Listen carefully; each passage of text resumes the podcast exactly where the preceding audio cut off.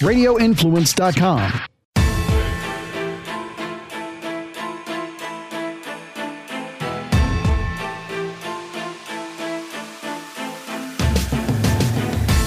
Good afternoon, everyone, and welcome to the Wednesday edition of the Dark to Light podcast with Not so chilly Val and Beans. Not so chilly, Val. What is it there now?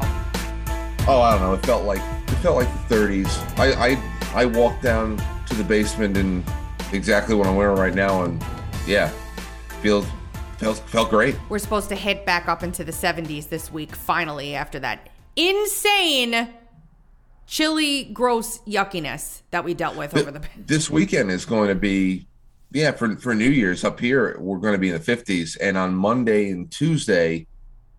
I think even though rain is coming in, I saw 57, close to 60. Not bad.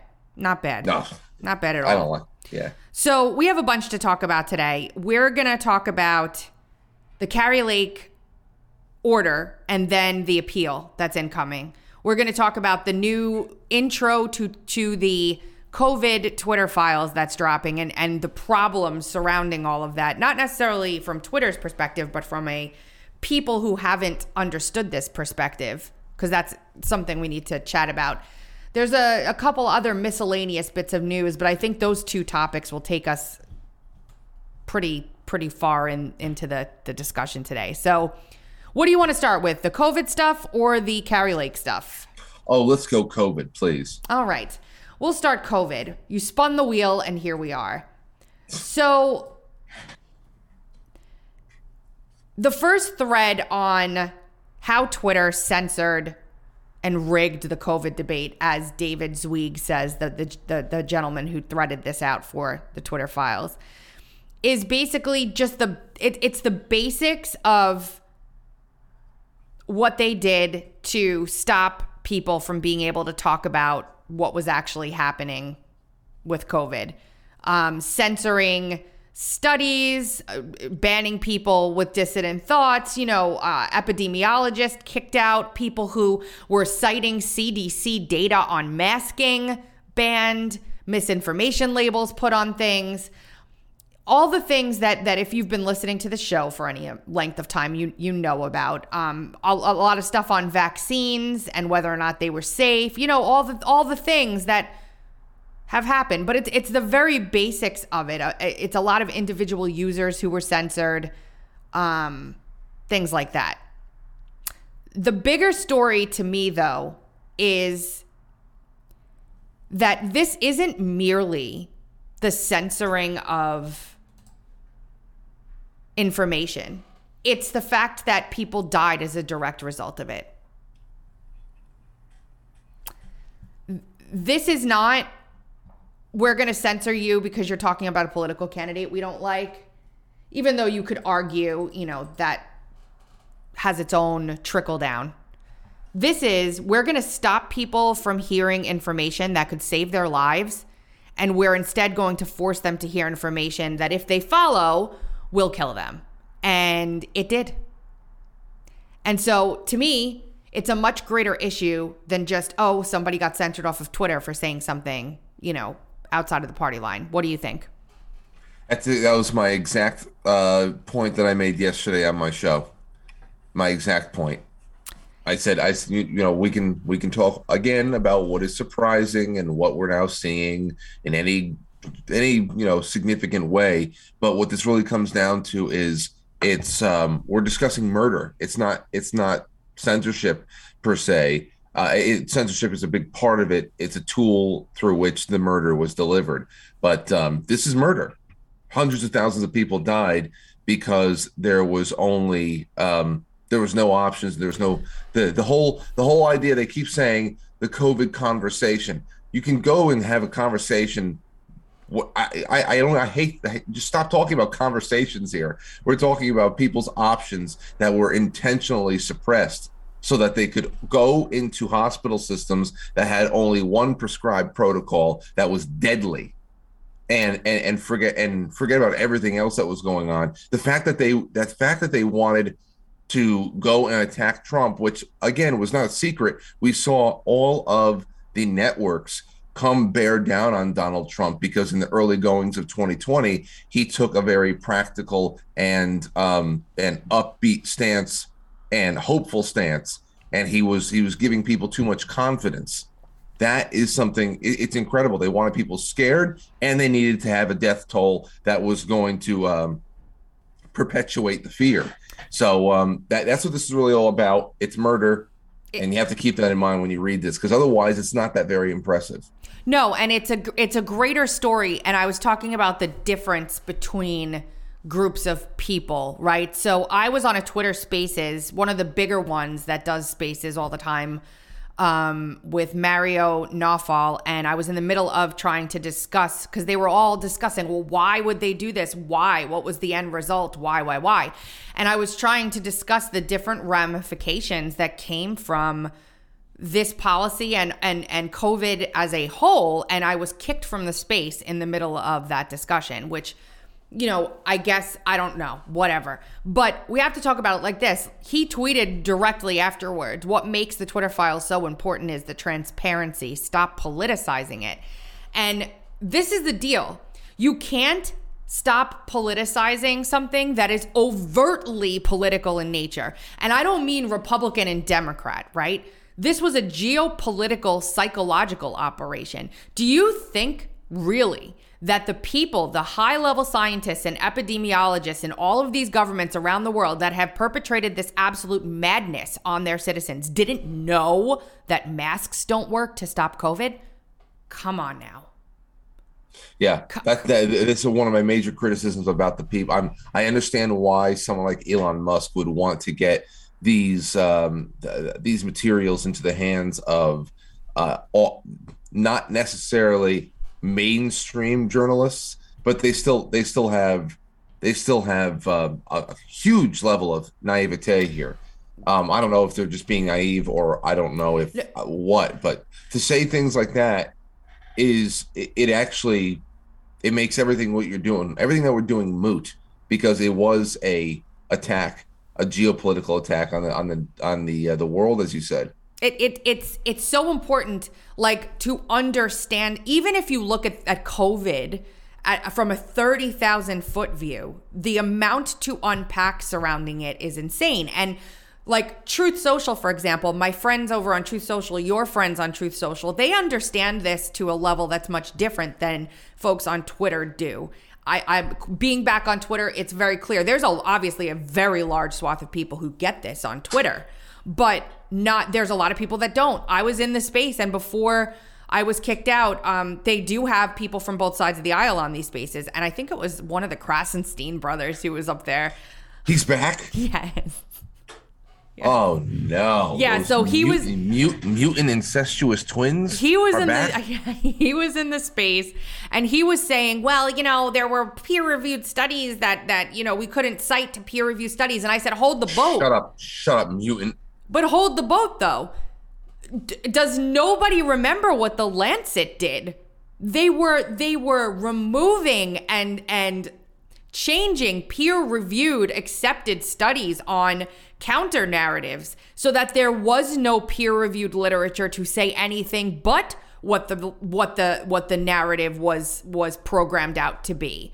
You couldn't get your hands on a even a study in preprint a lot of times that was peer reviewed that that you how do you how do you do how do you counter the um, quote Stasi narrative if you can't use any of the data that uh, all, you know scientists are are and and doctors are publishing because journals that are highly respected won't publish them for fear of pissing off the establishment. Who kicked you?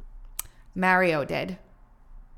Ma- who's Mario? He runs the spaces. Mario Nawfal, N A W F A L. I think he was just upset because I was, my point that I was making is that look at what COVID did to the world. Just in America alone, it changed forever the way we conduct our elections. That's a fact. And it's only benefiting one party, by the way. Precisely. Precisely, but that is a fact of life. It is what happened. They used COVID as a mechanism to usher in universal mail in voting in this country. They used COVID as an excuse to keep one of the candidates who could barely stand on his feet in his basement all the time. They, they used COVID to downplay public support for said candidate because there was none. So they just used COVID as an excuse for why people weren't there. They used COVID as and, and then not only that, but like we talked about the George. I said George Floyd had six funerals when a grand a, a, a family couldn't even bury their parents who died during COVID because they were stuck in a nursing home where people weren't supposed to be congregated, like in in New York or or Michigan. And and I was I was kicked out for saying these things, but this is the truth. You cannot expect transparency and and discuss a drop of information that purports to be transparency for something that absolutely was responsible for millions of people potentially dying and then not let people talk about the politics of it when governments all the look at Australia, Canada, China, Italy, all of these governments, the Netherlands, every government around the world made this political. It is hmm. overtly political. Yep. Absolutely. So people need to understand the COVID crisis who don't. And there are a lot of people that don't. There was a an anesthesiologist on this space that I was on who didn't she just wasn't there in terms of what the real happenings were, what the real information was. She was starting to understand that something wasn't right and something isn't right, which a lot of people are. And I don't I'm not angry with people. I think that it's our responsibility to then explain to folks what happened, right? Not to get mad and say, Who are you? Blah, blah, blah. Because there's going to be swaths of people that are coming around to this as we move along.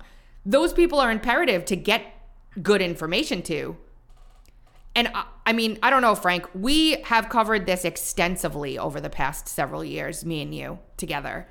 Many, many, many, many shows dedicated to this. Uncover DC some people are like, all they do is talk about COVID. One of the things we only talked about was COVID. Yes, because it is one of the most important.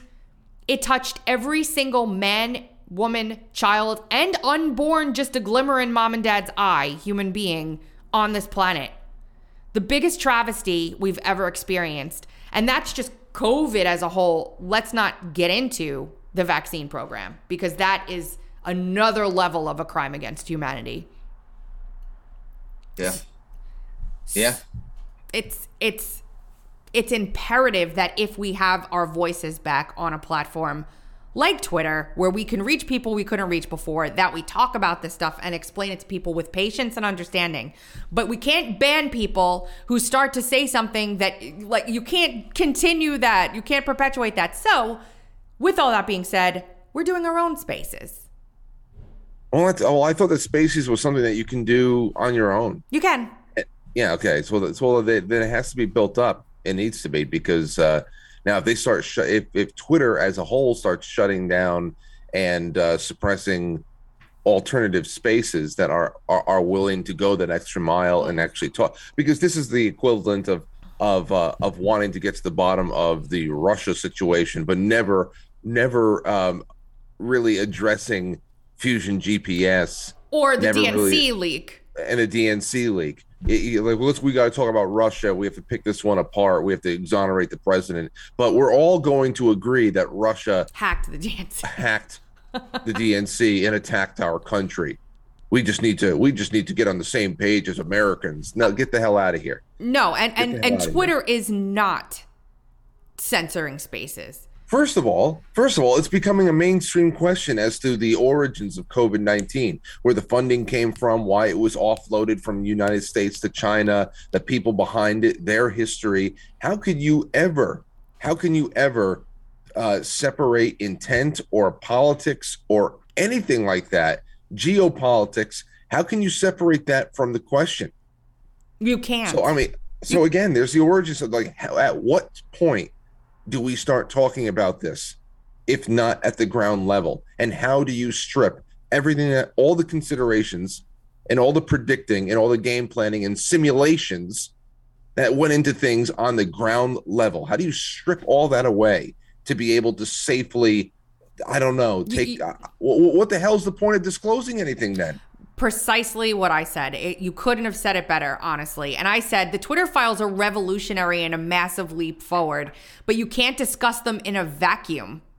In a vacuum. You can't discuss, oh, look what Twitter did with the FBI and the CIA and the ODNI and the like to to do that. And maybe, I don't know, maybe people don't understand how American the American political system works, but we're the last quote free country really in the world right now and we're not. We have an out of control, unelected, unaccountable intelligence state running things.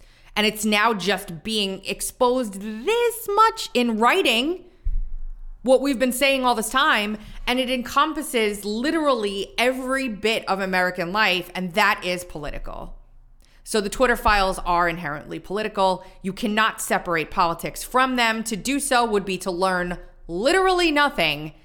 And so if we need to do it ourselves, we will. But there needs to be a 30,000 foot outlined view of COVID why they did it, what the out, what the the fallout was. You know, not so much talking about this mass formation psychosis nonsense stuff, but that's what I want to do. And so the Twitter files are coming. There's going to be a lot more that comes out. It's all going to be beneficial information. It's all going to be important, but it's it's overtly political. And to say that it isn't is just to be either uninformed or purposefully obtuse. I, I don't know which. My my opinion. So that's the COVID stuff. Um, let's go to the Lake lawsuit. We're going to play a clip really quickly because the judge came out with his order on, I think it was Friday. After having this thing for two days, Frank, after saying he needed five, he slapped together an order that um, basically ruled against Kari Lake on both of the counts. But in his order, didn't cite any of the actual evidence that was exposed in the in the case. It was it was I was going to go through and like analyze his order and then prove the points he made were false with testimony because I have gotten the transcripts of both. You're these. talking about the dismissal that we got on Christmas Eve? Yeah. Um, and I told everybody, look, this is going to be here on Monday or Tuesday. I'm not going to touch it right now. I'm going to enjoy Christmas and just like do my thing with my family. Um, but there is no evidence that he used in his order. He basically just said, oh, Kari Lake's own witness said that if Clay Parikh, by the way, one of the one of the points I focused on anyway, said that if if a ballot was rejected by the tabulator, duplicated, it could have been counted. But that it, so so so the whole 19 inch image on a 20 inch paper is moot, basically.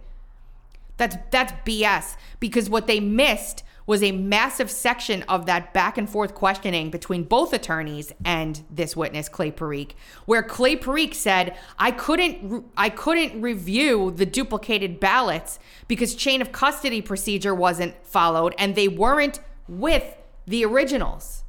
So he was able to view the original ballot that had the original votes voted on it the 19 inch ballot on a 20 inch paper that couldn't be read by the tabulator because it was 19 inches and not 20 inches, and the tabulators weren't configured to read 19 inches. He didn't have the duplicated ballot, so and and they they basically glossed over this on on the defense's side. They said like, oh, they're duplicated. You understand? There needs to be a human being that sits down and copies those votes over by hand and then runs that through the tabulator, right?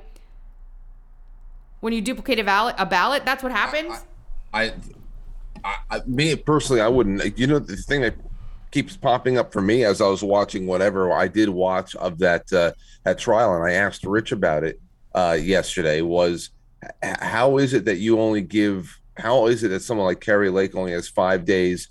to pull together an appeal of the entire election itself but at multiple times during that during the trial people are saying that they're still doing root cause analysis yep. all these weeks later. Yep. So how could there where where was there ever a chance for there to be a conclusion? And if you're doing root cause analysis, root cause analysis of what? of of how these issues happened in the right, election. but what? But, but okay, so then there's issues. oh yes, they and yes. you're trying to get to, and you're trying to get to the bottom of them. You- wh- why why are we here? What, what are we talking about? No, nothing makes sense. And, the, and and of course, when you see a, a judge, I just don't know if it's because it's Christmas and because every other meaningful case that has to do with election results has been passed up, and judges have sat on their hands. Much higher courts have sat on their own hands and let it go by because they don't want to be the ones to rock the boat in any meaningful way. And this is a very meaningful way to overturn a gubernatorial election. When it's when he says that there's no uh, there there wasn't sufficient evidence when I, I mean it seemed like time stopped a few times that that the witnesses fell apart and that the def- it, it was just incredible um at the, at the same time not not surprising I focused on two different major issues in here, and I, I we did. I, I focused on how Stephen Richer perjured himself. That was number one that I focused on using using the transcripts and and information. They, he was asked overtly at the end if he started. He was asked if he opposed Lake for governor. He didn't really answer. He waffled around it and said, "I didn't say anything publicly about Lake until after the election." And then he was asked if he ran a political action committee that was opposed and spent money opposing any client for governor. He said that's 100% false. And I went into some of it. Thanks to a few generous donors, he says this is now launching. Join me if you care about traditional Republican stuff, um, but also don't believe in conspiracies about the 2020 election or that January 6th was a tourist event. So he's one of those. He's one of those. And I looked at his top donor. The guy's name is Francis Najafi and he he spent almost a hundred and I don't know thirty thousand dollars donating to Hobbs, the DNC, and and and Act Blue. So yeah, I'm sure you you were all like woohoo for freaking Kari Lake, you moron. Anyway, moving along from there. Jarrett. Jarrett was the guy who testified that that you remember this, Frank. He never heard of it's impossible for a 19 inch ballot image to print on a 20 inch paper. They had no 19 inch ballots um, configured. He hadn't heard of that happening anywhere on election day. He, he would have to speculate to even get to the point where he could make any assumption about what would have happened if a 19 inch ballot was run through a tabulator. They finally pinned him down and he said that would have been a quote mistake. He used the word mistake very specifically because if he would have said uh, error or problem or anything like that, then intentionality could have been assigned to it, which the judge erroneously required for this hearing. So he used the word mistake. Then his attorney got up and cross examined him and tried to dig him out of his own perjury hole, which didn't really work. And then the next day on the stand, he goes and admits it during his direct examination from his attorney after Clay Parikh comes out and says 14 of 15 spoiled ballots that we looked at were 19 inch ballot images on a 20 inch paper. It would the only way it could happen is intentionally. There's two different intentional ways it could happen. I'd need a forensic exam to figure it out. Here's what what it is. and did i miss it did they uh, did it were there any ballot printing errors like this in any significant way in any other county They didn't look at What? uh, other counties. It was really Maricopa. that in had this issue. Maricopa, but and, and that's because that that is pretty much six. I saw sixty percent of the vote, the states voting. At least, yes. Yeah. Okay. Yeah, and you know the problem is is that during during the examination of Parikh, and we talked about this, but we'll go over it really quickly again. He was asked, like, he asked to see he asked to see the duplicated ballots from these originals that were not scanned properly or weren't tabulated. And Jarrett, the very guy that denied that any of this happened at all and had no knowledge of 19 inch ballots printing on 20 inch paper, completely denied it all, was the one working with Parikh at the voting center. And he told him it was going to take at least a week for them to find the the ballots that were duplicated from the erroneously tabulated ones that had the problem that not only does that prove the issue with the ballot images and the printing problems but it proves their chain of custody case at the same time Chain of custody is not being followed at all. They can't even look at what these ballots, the duplicate. Like, how do we know who they were filled out for? They could have filled them all out for Katie Hobbs. Nobody knows. Anyway, I put the two testimonies next to each other at the end here in this thread, which I encourage everybody to read and I'll put in the show notes because it goes through all of this in detail. Took me the entire day. Gladly would ever would do it again. There's two different things. One thing here Parikh said this. They were trying to, they came up with this excuse, Frank, that a shrink to fit would have caused this problem. Like some technician at the main printer or at a printer could have knocked the printer and caused it to do the shrink to fit thing that would cause the ballot to shrink and show up wrong on on the on the print. That was their excuse for it all. But Parikh makes a great point here. He says Mr. Liddy's assumptions of a shrink to fit are inaccurate, and to boot, or to further on add, if a ballot definition is 20 inches and you print it on 20 inch paper, shrink to fit will do nothing. The margins will be exactly the same as they are on a regular ballot, and they should be tabulated. Because what are you shrinking to fit? Everything is programmed for 20. Right. So that, that, excuse doesn't even work that they pulled out of their asses, excuse my French. So, perjury. Perjury is here at the end. Jarrett on day one versus Jarrett on day two. On day one, he's asked, I want to go back to the earlier question about the 19 inch ballot image being placed on a 20 inch paper. Did you hear of any reports of that occurring in the 2022 general election? I did not. Question Okay, if that occurred, would that be a failure of Maricopa County's election process? I'm not aware of it occurring, and I'd be surprised if there was a ballot on a printer that had a 19 inch ballot on it. He's not aware of it occurring.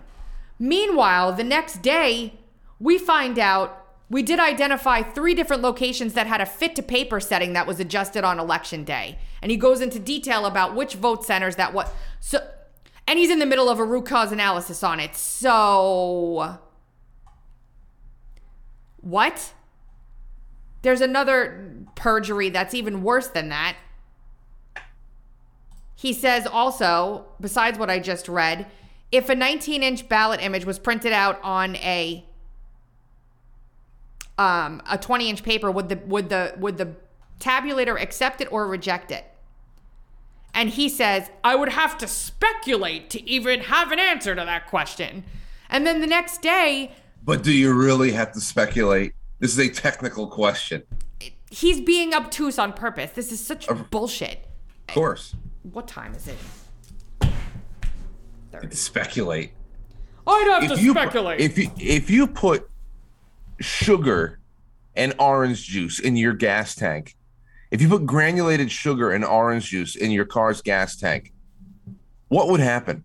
I couldn't even possibly possibly think of anything like that. I'd have to completely wildly speculate, Frank, to know I'd what would happen. Speculate. I would have to speculate. I mean, I, I think the car would go faster. Like so stupid. So he perjured himself like to the point where the judge it's for the judge not to even note that this was the case is just it's a it's absurd. It's just absurd. Now, they filed for sanctions against Kari Lake. They wanted a half a million dollars in legal fees from her for this case because it went to trial and they didn't win. I mean, and they won. They wanted her to pay her the legal fees. The judge yesterday knocked down the sanction, said no, there was merit to this case. It wasn't a you know, case where someone pulled something out of their butthole and then all of a sudden they're here. So she's not getting her sanctions. Half a million. So now so goes, now, now now what it, that was a that was a superior court and now it now it's going to go to the state supreme court in Arizona. Yeah, I mean they filed a notice of appeal they didn't file the appeal yet. I, I would expect the appeal by tomorrow, Friday, the latest. But I expect it by tomorrow. And they'll appeal this until they can't appeal it anymore. And hopefully something happens. What does what the, have you analyzed or looked into what the, the the makeup and the likelihood of finding a revolutionary uh, in, in a good way, a revolutionary patriot of a judge or uh, or a collection of judges on the superior level, uh, the uh, supreme level in Arizona? Do they have a reliable Supreme Court, or are they are they just as untrustworthy as every other court in the country? I haven't looked into it yet, but I have to. I have to. I have to say this. Here's the problem we have right now we have people who think this. Hold on. We have people who think that judges are supposed to be doing things like what I'm looking for right now. Hold on. Sorry, bear with me. Bear with me. Um somebody said basically the judge in this case was playing checkers or chess while Kari Lake is playing checkers. And uh, and they basically said the judge is trying to like, you know, get Kari Lake and and rightfully so. And I said, "So that's what you think judges' roles supposed to be in this country?" To Oh, that's con- that's commentary coming from a a, a, lefty or somebody who doesn't like Kari Lake. Yeah, they see they see this as a competition between a judge who could only ever represent their side of things and Kari Lake, who is just some conniving uh, third grader who doesn't know what kind of forces she's up against. Yeah, basically, oh, and I'm I'm like nice. I, I like that world. What a nice world that is.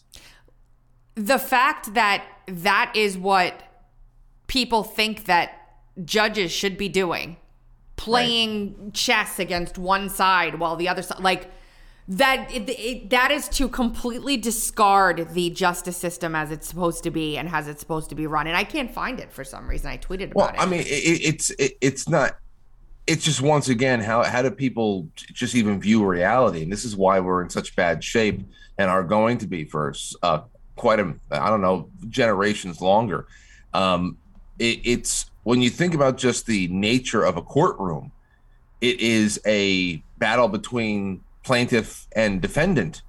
You have an issue that has been brought to a court so that a mediating body can listen to both sides and neutrally apply the law.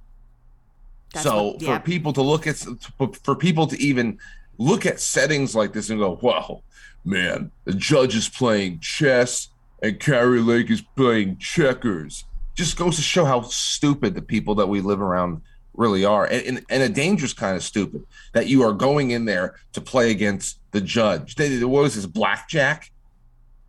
I, I, don't, I don't, I don't even get it. So we, we do it, the it, same thing, not not that way, but we have to look at who was the judge appointed by? What previous decisions have they made? Have they been like that? Should not be the case in this country. We shouldn't have to worry about our judges being political activists or not having the set of balls required to do the right thing. Like, not every judge is Kyle Rittenhouse's judge. I don't know.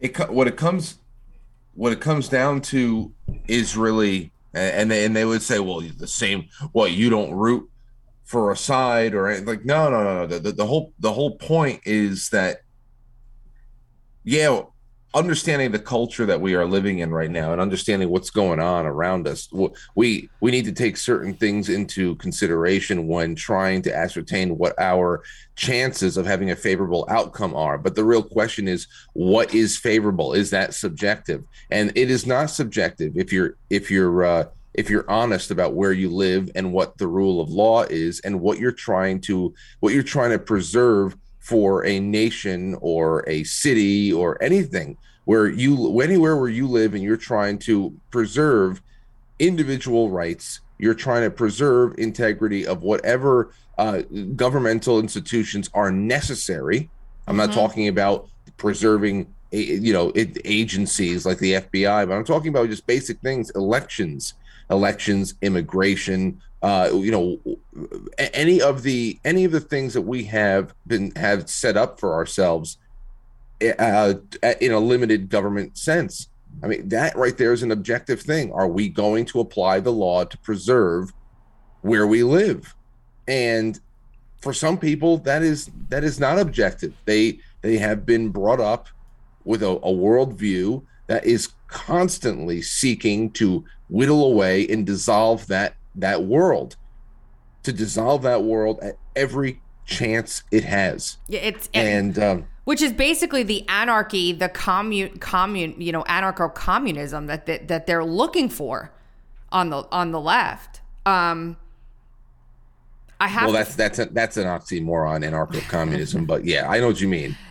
I'm looking for this tweet. I have to find the way it was written. It's driving me insane because it's important, and I tweeted about it. I think in the middle of. Here it is.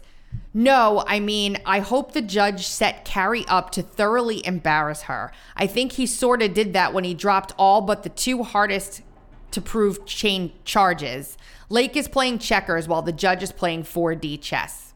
Oh, how pathetic! How you know what's the most pathetic about that statement is the person thinks that they are they really get it, and they're and they're giving everybody a really cutting commentary and and, and analysis of what's going on right here the fact that they think that that is like they get it is pathetic. It, it, it it's pathetic. I just read that. I said the fact you think this is the role of the judge is terrifying in and of itself. Like, what? That's not how it's supposed to work. Like pathetic. at all. I, I mean, it really is. So, I don't look. Let's see what happens with this appeal. I said it from the beginning. No matter what, it's being appealed. Whether they went won or lost, it was being appealed. The judge knew it was going to be appealed how he came to his decision in two days after he made such a point to proclaim how he needed five the entire time is beyond me with all of the things he had to read and review and look over and all of these issues. If you did a real honest review of this case, you do not do it in a day. You don't. You don't. So, and then release your decision on Christmas Eve. Like, come on, man. Really?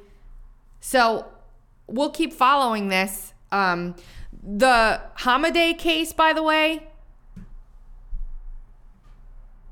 the Hamadeh case was dismissed. The I saw the very end of it where the attorney was basically sitting there telling the judge he couldn't prove his own case and I just shut it off because I'm like that was less than 500 votes and had the same issues, but they took the tack of saying, oh, there was no intentional fraud. Nobody did this on purpose. This was just a big mistake. See, so it was much different. I was very disappointed with the way this attorney was talking on this in this hearing. And I'm glad I didn't cover it live and I had appointments because I would have been very angry. Very angry. So that's that. That's what we've got that, there. That is that. Yeah. Yeah, so we've still got a bunch of other things going on. I don't know if you saw this representative in New York who lied about literally everything there was to talk about in his campaign. You know, I saw I I saw some things trending. I said, "Okay, why is everybody talking about this Santos guy?" I clicked on it. He lied about being Jewish. He lied about and I just clicked right off. I said, "I just don't care." Good. Go ahead. I don't know why Tulsi Gabbard is filling in for Tucker Carlson. It's I I just what? I have no I have no I have no tolerance for it anymore. I just don't care. Kick him out, kick everybody out. Let everybody, everybody's pretending to be something. So whatever. Why can't he pretend to be Jewish? A permanent Washington has Tulsi, Tulsi Gabbard is filling in for don't Tucker trust these politicians. Carlson. They've got no faith to, to answer. Let's listen to some of his since interview because why not? George Santos joins us now. Congressman-elect Santos, thank you for joining us today. Um, first question I really want to ask you, now that all of this has been revealed, is what does the word integrity mean to you? Oh God, she's a bad host. Well, Tulsi, thank you for having me. You know, why do they have Tulsi Gabbard filling in for Tucker Carlson? What a terrible way to start start it off. Like, why ask? Ay, ay, ay. Okay, hold on. So, um, to, to answer your question, integrity is very important. And like I, I said to the New York Post, embellishing What, what my does it resume mean, was a though? mistake. What does it mean? Because the, the meaning of the word actually. Pull out What a does it freaking mean? dictionary. What is it? What does being a, hey? What does being alive mean to you, uh, Tracy? If if you can put it into a nutshell, what is what does being alive mean to you? well, Frank, let me let me try and Tracy, Tracy, can you describe going to the bathroom? When you do, what does it mean to you to go to the bathroom? I, actually matters in practice.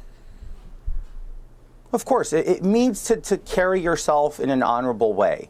And I made a mistake. And I think humans are flawed. We all make mistakes, Tulsi. Um, I think we can all look at ourselves in the mirror and admit that once in our life. I accidentally lied about my entire life to get elected. Whoops! I said I was Jewish. I said I was Jewish and that my grandparents like were Nazi survive. I mean, survived the Nazis. I said I graduated from a school I didn't graduate from. I said I worked at a company I didn't work from. It was a temporary lapse of judgment. Please, by all means, just grant me my one mistake. I, I thought last week I th- I was confused. I thought I was Zoroastrian last week. I forgot. I forgot about uh, forgot about everything. Here. Life who made a mistake. I'm having to admit this in national television for the whole country to see, and I have the courage to do so because I believe that in order to move past this and move forward and be an effective member of Congress, I have to face my mistakes, and I'm facing them. Um, the reality is, is that I remain committed to doing everything I set forward in my campaign. I'm not a fraud. I'm not a fake. I, I, I didn't materialize from thin air. I worked damn hard to get where I got my entire life. Life wasn't easy. It didn't start off easy. As I've said it How do we know? How do we know? Look at the face. I don't know if you can't see the face. If the face he's got on right now is that politician smirk they make when they're lying about everything. Yeah, he looks he, he looks he looks very very Jewish right now though. Here. many, many times. I come from abject poverty. I made some mistakes, and I own up to them. and now I want to put this thing past is- me so I can deliver for the American people. The thing is, Mr. thing is, Santos, you said you uh, were a integri- Jew, so how could you have been poor? she starts getting herself into trouble with the stereotypes too. That's that's the She only thing that would make this watchable. No, no, I'm just saying Oh! that's, the only thing, that's what would make this watchable. If she started saying things and they start making mistakes together. Hold on, here we go. Integrity means yes, carrying yourself with honor, but it means it means telling the truth, being a person of integrity. and if I were one of those in New York's third district right now, now that the election is over, and I'm finding out all of these lies, You're not that you've told, campaigning, not just Tulsi. one You- little you're- lie you're- or one little embellishment. These are blatant lies. M- my question is, do you have no shame? What I listen. There are so many ways that this guy is a sitting duck. From what from what little I know about this, because I like I said, I see it trending all over the place, and I got the gist. But this guy is a sitting duck. These questions from Tulsi are ridiculous. All you have to do is ask just technical questions about what the statements he's made and it, it it's he's going to look bad enough. But to ask these stupid que- these rhetorical questions Have you no shame? you no shame? If he were jewish and lied about being a catholic would that i wonder what i wonder what that would have been like. But then again it, there doesn't seem to be any uh, political advantage to being a catholic these days Like he'll go on Tucker Carlson's show with Tulsi Gabbard and get the softball Democrat questions. I'm just, I just gonna, don't understand. But it, it is fascinating. Uh, uh, compulsive liars are very fascinating, as much as they are dangerous, and you need to keep away with them, keep away from them as soon as you identify them. But the com- the compulsive nature of this, and because it, it makes no sense there too. First of all, he's he's obviously Hispanic. I mean, if you're talking about if you're talking about uh, an edge people if we're going to go superficial political edges here, that's a box that could be checked. To all you need to be is is Jew friendly. All you need to be is Jew friendly, supportive of Israel. That's another box box checked politically that everybody on both sides uses. It, it's why? A- why did he have to be Jewish? Why did he have to be Jew? I saw Jew hyphen ish, and he always identified as Jewish. Why do you have to go? That is so so in, weird, right? It's fa- it's it's fascinating what people feel compelled to do, and as if this would never come out. It's so weird, very weird do you have no shame in the people well, who are now you're asking to trust you to go and be their voice for them, their families, and their kids in Washington? Tulsi, I can say the same thing about the Democrats and, and the party. He's Look a Republican, by the Joe way. Been... I don't give a crap. I don't care. We, we don't need people like this. I, he's going to switch to, to, to, to partisan talking points. Now, I want nothing else to. Oh, I don't you know what, what she's doing right now is very anti-Semitic coming at him like this. Terrible. It's really terrible. It's almost as bad as this. Hold on, I've got this. This this really put me over the edge. Here, let's listen. This this really got me, Frank. It's a uh, it's a trans woman experiencing her first intense period. Why? Stop. Is this thing not hot? I swear to God, if anyone says welcome to womanhood, I'm gonna lose my shit. So this video of a trans girl experiencing their first period is floating around on Twitter. Um, period cramps, I should say. I. Uh, what? Uh. I don't know. Uh, I don't. I don't know. I, I really don't know anymore. Like, what the hell is going on? Like, feminists. That's a good question. Feminists fought for what? This. This is all because of feminism, Frank. It's all because of feminism. The bastard feminist. Excuse my French. Yeah, but Tracy, what's behind the feminism? What's behind the communism? Who created both? Those are the questions you need to start asking. It might make you uncomfortable. Idiot but women idiot women uh, hopped on board with this nonsense. Oh yeah, no, yeah, because they understood how easy women are to to to manipulate in this way. Um, I I know many many women have taken education very seriously, American civic education very seriously, and they've used their vote uh, very wisely. But you have to understand the Nineteenth Amendment was also a wide net cast on a population of of the of uh, the country that they knew would vote for centralizing maternal uh, communistic you, action. I had a great conversation with Viv the other day, my daughter. this came right out of her. I did not prod it or plant it or anything. She said, Mom, why? We were watching a movie and it was about a woman who stays at home takes care of the house takes care of her husband you know does all that that stuff. And she goes in the middle of the day she goes to like her yoga class and then she goes shopping and then she goes to get you know the grocery store and blah blah blah blah blah. She goes why in the hell would i want to go and work and slave away at a job for 10 to 15 hours a day when i could just do that? Take care of my husband make sure he's okay, take care of my kids, and stay home? I said, that's a great question, Viv. It's and it's and it's it is what it what is it's what is naturally chosen. Not for every. I mean, there's always there's always going to be the Ronda Rouseys out there. There's always going to be the Rosie the Riveters, but they're the exception, not the natural rule. I mean, that, and that's and it's okay for that to be okay, and, it's just nature. I uh, I love taking care of my husband, making sure he's fed, making sure his beer is always full, making sure he has a sandwich when he wants one, making sure that he doesn't have to look for things when he needs them, that everything's like, like that. I, I take pride in that as a woman. I like it. I like when men open the door for me. I like traditional gender roles a lot. I want them back. I do. You know, I don't think that we should be barred from working or barred from voting, for goodness sakes, obviously, but I like the traditional family. It's funny because this Nick Adams posted this yesterday, Frank. I drink my coffee black. I eat my steaks rare and seafood raw. I lift weights. I eat my chicken wings hot. I take my shots without chasers. I like my beer domestic. I sit with my legs spread wide open. I read my Bible nightly. I am an alpha male and no, I won't apologize for it. And I said, "Well, shoot, this makes me an alpha male too." Because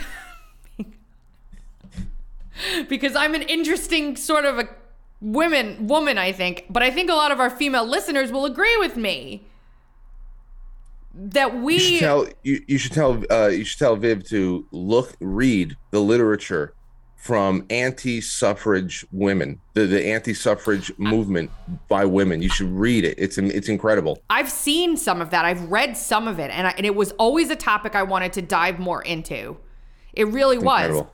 Because a lot of them didn't want this And and it's not only that too, um, but we're talking again federal action, the Nineteenth Amendment. Women were voting all over the country, uh, and that that stuff was happening already on a state to state basis. That women were representing districts in in Congress. They were elected to office. So uh, of course we were given the the deconstructive, uh, socially deconstructive view on how bad things were and and all that other stuff. But yeah, it, it's a topic that's worth exploring. It's just it's very, very, very hot button. Very hot. Everybody has been very closely married and fused to that kind of worldview and and that that version of history. So it, it's hard to get through without people getting emotional. and they're coming for me already just just for merely speaking about wanting to make sure my husband is well fed and taken care of you hear it Who's that? What? they're coming for me the sirens Oh, It's terrible. oh, it's sirens. Oh, you don't hear okay. anyway Well, you're you're you're in trouble. okay we're gonna move on from there they they did the sentencing um yesterday of one of the kidnapping kid the guy the men who plotted to kidnap Whitmer. And I had a Julie Kelly thread up here because I wanted to. She's been covering this from the beginning. She can't but the judge basically teed it up for an appeal the way he handled it. Um so literally they convicted him. He was sentenced to 16 years. Remember it was the FBI that planned the governor Whitmer kidnapping attempt she wrote the column here. Target of FBI's Whitmer Fednapping hoax sentenced to 16 years. After repeatedly praising the FBI for its work, U.S. District Court Judge Robert Jonker on Tuesday sentenced Adam Fox, one of two men convicted of attempting to kidnap and kill Michigan Governor Gretchen Whitmer in 2020, to 16 years in prison. The U.S. attorney had sought a life sentence for Fox, arguing his conduct amounted to an act of domestic terrorism. In the government sentencing memo, prosecutors compared Fox to Oklahoma City bomber Timothy McVeigh. Th- this is just gross. And the uh, perpetrators of the Boston Marathon attack in 2013. So, this guy who lived in some dilapidated apartment basement under a store or something with no running water and no facilities at all, who was enticed and paid and pampered and, and, you know, entrapped by the FBI to to commit a kidnapping he never would have thought of bef- on his own in a million gazillion years is now sentenced to 16 years in pr- it's Yep. and so I'll put this in the show notes. There's one more thing, Frank, unless you have a point on that. No, no, no. It's just that's uh that's what we pay for. I want to briefly touch on a case that we've talked about a little bit before. It's the Joshua Adam Schulte case. Schulte is the one who was now convicted of leaking the CIA Vault 7 files to WikiLeaks. Schulte. Okay. CIA Vault 7 files to WikiLeaks. Mm-hmm. Um, he denies it. They ended up getting him because they said that they found child pornography on his computer. How convenient. Yes. They found this child pornography in the page file. This makes no sense. I just want anybody out there who understands computers knows that makes no sense. They did not get him on the WikiLeaks stuff. They got him on child pornography on his computer when he was 19 years old. years and years and years ago before he was even an adult. Okay, that's what they got him on.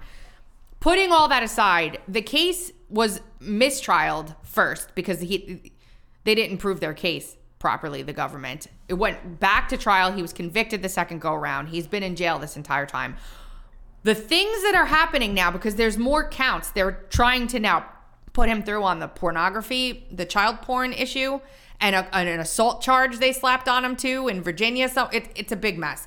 Very long story short, he's he's representing himself now um, with a public defender co-counsel who is advising him that didn't take the case on. It's very complicated. But long story short, he is preparing his own defense. They keep on searching, like ex- executing search warrants on this guy and taking all of the, his discovery over and over again. So he goes into a SCIF to be able to do all this on on a on a laptop that the government has provided. Before he goes in the SCIF, he is basically strip searched you know everything taken from him. It's all on camera. Every there's guards posted there watching him. He goes in to write his defense and his discovery. He has all his materials. He has everything that's privileged for him. Do you know that the government actually alleged and accused him of having child pornography on the government issued laptop he's using in the SCIF to prepare his defense it's implausible that that could be. What? Yes. So does that mean that? Okay, hold on. Wait, wait, wait, wait, wait, wait. So that he he was he was given he was already in trouble with the, with the law, Yes. and he was given a computer and a quiet place to go prepare his defense. A SCIF. Okay, so while he was in the SCIF with a government issue computer to prepare his defense, With no internet. he took oh with no internet. oh oh, okay. With no- if he had if he had internet, I was going to say, wow, this guy needed that child porn so bad that so he then even was cruising the, the the the dark net or wherever you go for that stuff in a government SCIF with government uh, equipment. they took his laptop away from him. He he's not been granted a new one. They literally gave him a typewriter to do his reply briefs on. He's filing things that are handwritten. He's been in solitary confinement. I mean, this guy, Wow. what he's going through right now in this case, whether he's guilty or innocent, is inhumane torture, the likes of which I have not read about since the January 6th defendants. It is absolutely incredible what's happening to him. I'm I've been keeping up with this case. I've been reading it, um, reading all the filings, reading everything that's going on. There are a bunch of like all I don't want to say I don't know if you've ever heard of Empty Wheel. Have you ever heard of Empty Wheel? No, left leaning Spygate, like better than Seth Abramson was, but left leaning Spygate theorist. I don't want to say conspiracy theorist, but more of that.